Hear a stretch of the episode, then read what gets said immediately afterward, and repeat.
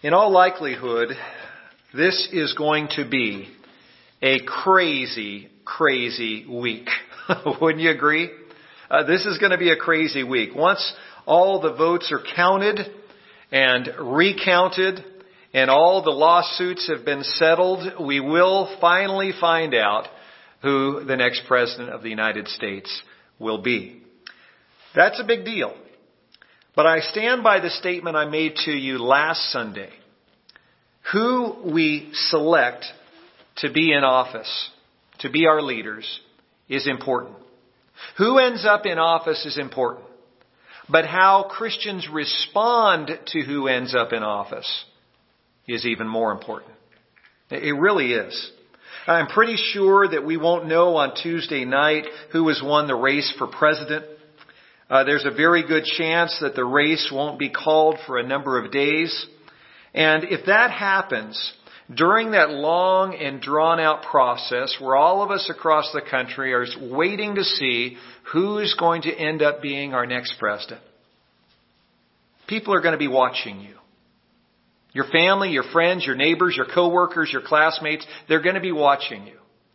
And what will they see as they watch to see how you respond? And whenever the race is eventually called, if the guy who you voted for wins, those around you will be watching you to see how you respond. And eventually when the race is called and if the guy you voted for doesn't win, those around you will be watching you especially carefully to see how you respond. Uh, whenever that race comes to an end, if the guy who you voted for wins, or if the guy who you voted for doesn't win, it's so important to guard how we respond. Let me ask you, if you are a believer and follower of Jesus Christ, how are you going to respond to the events of this week and the weeks that follow?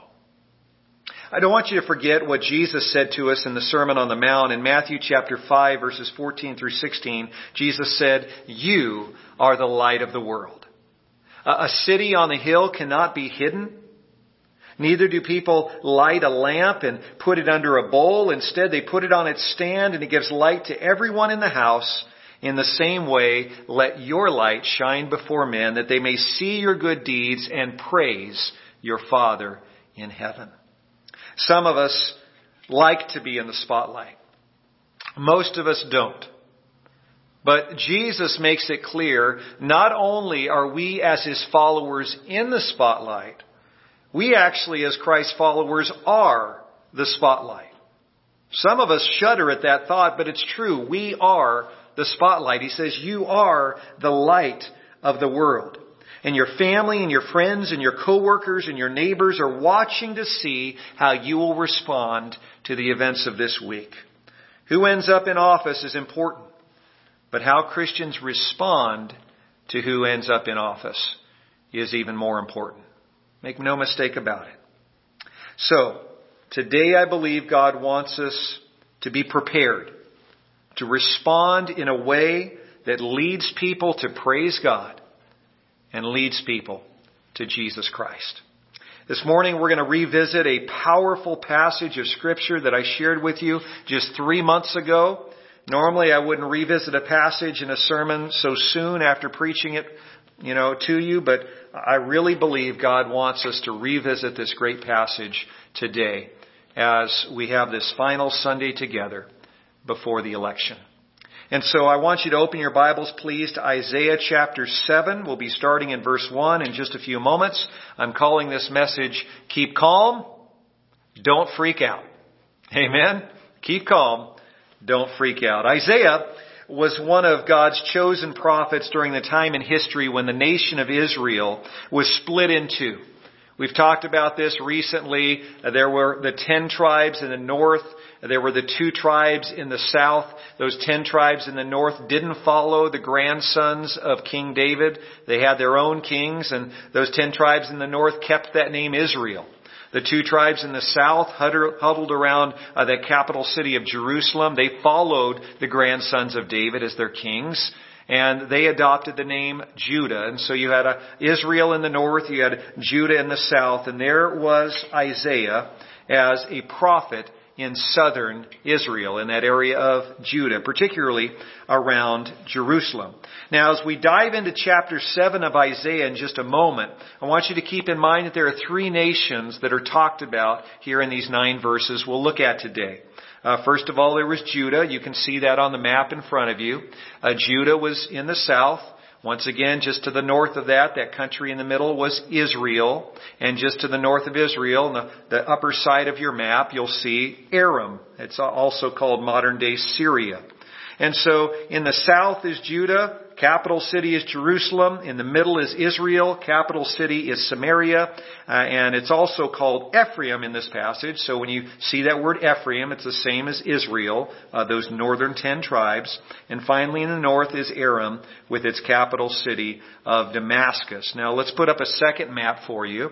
As you look at this second map, you'll see uh, Judah, Israel, and Aram you'll see that they had certain kings in each of those countries. In the south, at the time that Isaiah 7 took place, there in Judah in the south, King Ahaz was king. There in the middle, in, in Israel, uh, we know that uh, King Pekah was king. And then to the north in Aram, King Rezin was king. So I know I went through that rather quickly, but just try to keep those basic countries and names in mind because they will be mentioned in this passage as we look to see what God has to tell us in Isaiah chapter 7, starting in verse 1. Say amen if you're there. Amen. It says, When Ahaz, son of Jotham, the son of Uzziah, was king of Judah, that's in the south, King Rezin of Aram, that's in the north, and Pekah, son of Remaliah, king of Israel, that's in the middle, they marched up to fight against Jerusalem. So bear in mind what's happening here. Aram in the north, Israel in the middle. They join forces together, they form an alliance, and they march their armies south into southern Judah to attack the nation of Judah. Verse 2, it says, Now the house of David was told, Aram has allied itself with Ephraim, Israel. So the hearts of Ahaz and the people were shaken as the trees of the forest are shaken by the wind. Then the Lord said to Isaiah, Go out, you and your son Shear Jashub to meet Ahaz at the end of the aqueduct of the upper pool on the road to the washerman's field. Say to King Ahaz, king of Judah, Be careful, keep calm, don't be afraid, and do not lose heart because of these two smoldering stubs of firewood, because of the fierce anger of Rezin of Aram and of the son of Remaliah. Aram, Ephraim, Remaliah's son, have plotted your ruin, saying, Let us invade Judah, let us tear it apart and divide it among ourselves, and make the son of Tabeel king over it. Yet this is what the sovereign Lord says, it will not take place. It, will, it won't happen. For the land of Aram is is Dam- the head of Aram is Damascus. The head of Damascus is only Rezin. Within 65 years, Ephraim will be too shattered to be a people. The head of Ephraim is Samaria, and the head of Samaria is only Remaliah's son. If you do not stand firm in your faith, you will not stand at all. May God bless us as we read, study, and apply His Word to our lives today. So what's going on here? Well, King Pekah of northern Israel and King Rezin of Aram there in the north, they form this alliance and they join their armies together to conquer Judah in the south. And to conquer Judah, they knew that they would have to conquer the capital city of Jerusalem. And so they start marching through Judah. They take out a few towns along the way, and then they arrive at Jerusalem. Jerusalem was a walled city. And so there they are, they arrive at Jerusalem. It says in verse 1, they could not overpower it. So the two enemy armies set up camp outside the city walls of Jerusalem and they waited it out. Uh, they figured that sooner or later King Ahaz and his people there in Jerusalem would either run out of food or water and they would just kind of surrender, open the city gates, and then Aram and, uh, and uh, Pekah of Israel would be able to just storm into the city and completely conquer Jerusalem. And so they were besieging the city, laying siege to it, camped outside the city walls. And so there they were outside the city walls of Jerusalem, and it seems clear from what we pull from these early verses that the citizens of Jerusalem were freaking out. They were scared to death. We read in verse 2 that their hearts, quote, were shaken as the trees of the forest are shaken by the wind. Yeah, they were definitely freaking out. Have you ever known someone who tends to freak out when the pressure is turned up? Ever, ever known somebody like that? Uh, of course, you wouldn't freak out, would you? You know, you are always the epitome of composure when stress comes, right? Maybe not. But we've all known people who freak out when stress comes their way.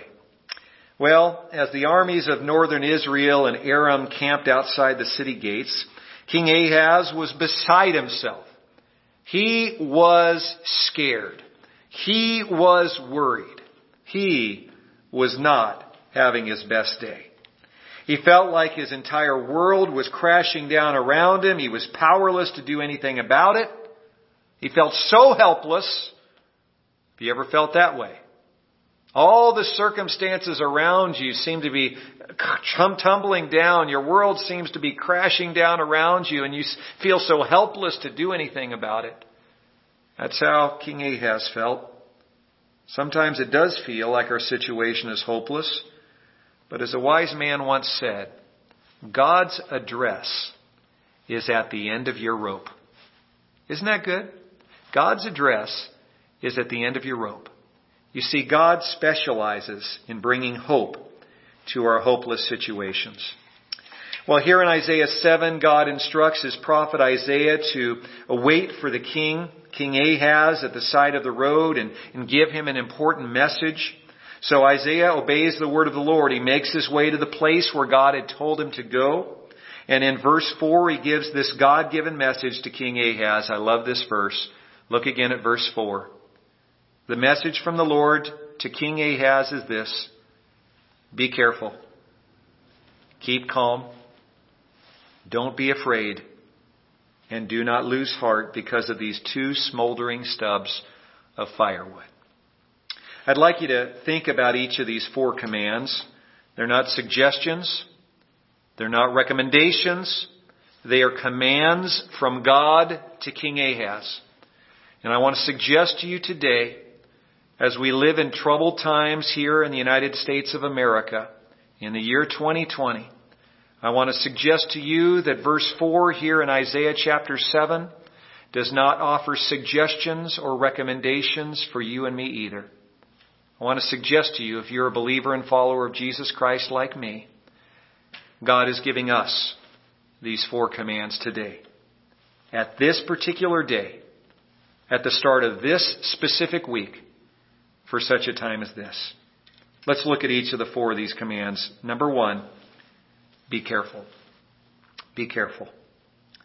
Friends, when the circumstances around you are not good, and the people around you are screaming, the sky is falling, the sky is falling, our, our country is being flushed down the toilet. When people are screaming, the sky is falling, when people think everything is crumbling around them, God tells you and me, be careful. This week, I believe that every one of us will be tempted to say some things that we will regret having said if we actually say them. Many people we know whose favorite candidates won't win this week will be sore losers. They will blow their tops. They'll spew verbal sewage all over everyone around them. You and I must resist the urge to jump on the bandwagon and join them. On the other side of the aisle, many people who know, many people we know, I should say, whose favorite candidates do end up winning this week. Many of those we know will be sore winners. It's true. They're going to be sore winners. They'll uh, gloat and they'll brag and, and they'll just be all around pretty obnoxious. Some people get really obnoxious when they win. And there are going to be some obnoxious winners around us this week. You and I must resist the urge to jump on the bandwagon and join them. You and I must be careful. We must be careful with our words. We must be careful with our attitudes. We must be careful with how we react to those around us who are not reacting very well at all. Don't forget James 1:19. I love this verse. I keep it in mind often. James 1:19 says, "My dear brothers, take note of this everyone, everyone. That's all of us, you, me, all of us who follow Christ. Everyone should be quick to listen, slow to speak, and slow to become angry." So please don't forget. This week, as some people around you are sore losers and are cussing like a drunken sailor, and other people around you are sore winners and they're being really, really obnoxious, don't jump on the bandwagon. Be careful. Be quick to listen, slow to speak, and slow to become angry. God says, first of all, be careful. Second, keep calm. Keep calm. It sounds simple enough, doesn't it? But it is easier said than done. Sometimes I say it this way breathe. Don't forget to breathe. It's so important. It doesn't do you or anyone else any good when you flip out and go postal on everyone around you. Take a few deep breaths. Spend some meaningful time in prayer. Go on a nice long walk. Play some soothing music. Take a long bath. Pet a dog or cat. Do whatever you need to do to keep calm. Because if you're going to make it through the stress without causing a whole lot of collateral damage along the way, you're going to have to calm down. You will say and do very stupid things if you're losing your head. So God says, stay calm. Stay calm. Now, one of the most effective ways to calm down is to spend some quality time reading and meditating on God's Word. I hope you'll spend a lot of time this week in God's Word, just you and Him. So important. Remember what we talked about last Sunday. God is sovereign, which means God is large and in charge. Amen? Say that with me. God is large and in charge. Say it like you mean it. God is large and in charge. Amen? And whoever ends up winning these elections will not be a surprise to God. He's not going to be shocked. Oh, really? That person won? I had no idea. God knows already today who's going to win every race. He knows every proposition that will pass, every measure that will pass. He already knows. He's sovereign, He's in charge, and He's all knowing. Even if we screwed up on who we voted for, God knows that as well. And He will somehow even work that into His master plan. What a wonderful peace God can give us when we realize that He's got it all in His control. He's got this. So there's no reason to freak out. We can stay calm, we can be at peace because God's got this. He really does. He's got this. So trust Him. Remember what Paul writes in Philippians 4, 8, and 9 after telling us to rejoice in the Lord always. He says this in verses 8 and 9. He says, Brothers, whatever is true, whatever is noble, whatever is right, whatever is pure, whatever is lovely, whatever is admirable, if anything is excellent or praiseworthy, think about such things and put it into practice, and the God of peace will be with you. Doesn't that sound good? To have the God of peace with us, the God who gives us a peace that surpasses all understanding, or the way I like to paraphrase that, that statement, God gives us a peace that doesn't make sense. It doesn't make sense for us to have peace going into this election this week. It doesn't make sense to have peace knowing what's happening in Philadelphia and other cities around our nation that are experiencing social turmoil. It doesn't make sense to have peace during COVID and uh, the news organizations are talking about a coming second wave, a coming spike. It doesn't make sense to have peace during these times, but God can give it to us anyway. Amen? He really can if we focus on Him and trust Him. It sounds so good to take hold of God's peace. So think about God. Think about the things of God. And God will help keep you calm. So number one, be careful. Number two, or what number two is, keep calm. Number three, don't be afraid. Don't be afraid. I'm pretty sure that King Ahaz didn't appreciate this command too much when Isaiah gave it to him.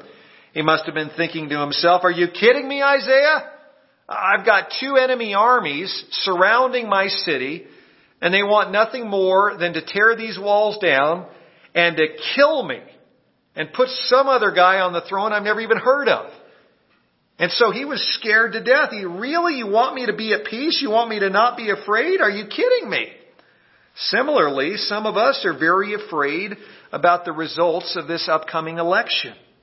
We've been told over and over again that this is the most important election of our lifetimes. We've heard that so many times it's got us a little bit uh, scared. What if the guy that we don't think is best gets in there? Some of us have been spending far too much time listening to Sean Hannity or Anderson Cooper, and they've got us freaked out about what happens if the other guy wins. And God says, don't be afraid. Remember, this is the most repeated command in the entire Bible. Over and over again, God says, don't be afraid. Before Joshua led the people of Israel into the promised land, he said, don't be afraid. Before the Israelites crossed the Jordan River, God told them, don't be afraid. When Mary was about to become pregnant with Jesus, uh, the angel Gabriel came to her and said, don't be afraid. And then the angel went over to Joseph in a dream and told him, don't be afraid. And then the angel a few months later uh, went to those shepherds outside of Bethlehem and there in the fields outside of Bethlehem told them, don't be afraid. Over and over again God tells us this, don't be afraid. Don't be afraid. God says to you and to me today, I know this election and this COVID-19 pandemic seems so scary. I know it feels overwhelming, but I have called you to walk by faith and not by sight. So I need you to trust me. I've got this. Do not be afraid. Do not be afraid. Church, whoever ends up in the White House, don't be afraid. Can you receive that today? Whoever ends up in the White House, don't be afraid. Whether or not there is an effective COVID-19 vaccine by the end of this year, don't be afraid. And the future of our country seems so uncertain. Even with that uncertainty, do not be afraid. God says to you today, child of mine, do not be afraid. Fourth, do not lose heart because of these two smoldering stubs of firewood. God came to King Ahaz and he comes to you and me and he says, be careful. Keep calm. Don't be afraid. And do not lose heart because of these two smoldering stubs of firewood. King Ahaz's knees had been knocking and the hair on the back of his neck had been standing up because he just knew that these two armies camped outside his city walls were going to be the death of him. He was scared. Uh, those two armies felt to him like a raging inferno. This huge fire is, is all he could see from his perspective. It was like this huge raging inferno and they were going to consume him. But God says to Ahaz, no, no they're not. They're not going to consume you. They're not a raging inferno. In fact, they are just two smoldering stubs of firewood. These two yahoos, Rezin and Pekah, are just charred pieces of wood after the fire has already passed by. They still may be sending up a little smoke, but they are on the, the decline. Their best days are behind them. Their days actually are numbered. So Ahaz, don't lose heart. Hmm. Let me ask you a question that I really didn't think of until this last week. Who are our two smoldering stubs of firewood? Think about that for a second. Who are our smoldering stubs of firewood? Now, I'm going to answer that question by putting a picture on the screen for you. Here they are. Those right there are our two smoldering stubs of firewood in the year 2020. Joe Biden and Donald Trump. There they are. Many Americans believe and, and many Christians believe that if one of these two guys gets into the White House, it will be the end of our country as we know it. And God says, no, it won't. No, it won't. Think again. Do you know something interesting I learned this past week? I didn't realize this. I've taught on this passage several times over the years, but I didn't realize that as King Pekah from Israel and King Rezin from Aram were camped outside those city walls in Jerusalem, just itching to knock down those walls and kill King Ahaz. As they were camped outside those city walls, do you know both of those kings would be dead within two years? I didn't realize that. But historically, we know it's true. Those two kings that seemed like this raging inferno to King Ahaz, they were both dead within two years. In the moment, they seemed like such a threat, but God knew that their days were numbered. Well, whoever becomes the next president of the United States, the truth is, their days are numbered. They'll be in the White House for a few short years, and then they'll be gone. Regardless of whether Donald Trump or Joe Biden ends up in the White House, it will be a temporary thing. It won't be the end of America as we know it. They'll be in the White House for a few short years and they'll be gone. In the scope of human history, neither Donald Trump nor Joe Biden is a raging inferno. In the scope of human history, they are two smoldering stubs of firewood. So don't lose heart. God's got this. God's got this. Trust Him. Which presidential candidate ends up in the White House is important. But how you and I respond to who ends up in the White House is much more important. So followers of Christ, here are four guidelines for responding this week. How to respond well this week to all the craziness that's going to be taking place in our nation. People freaking out and people thinking it's the end of our nation. And certain cities on fire even. Here is what God says to you and me as His followers. He says, respond well by responding in these four ways.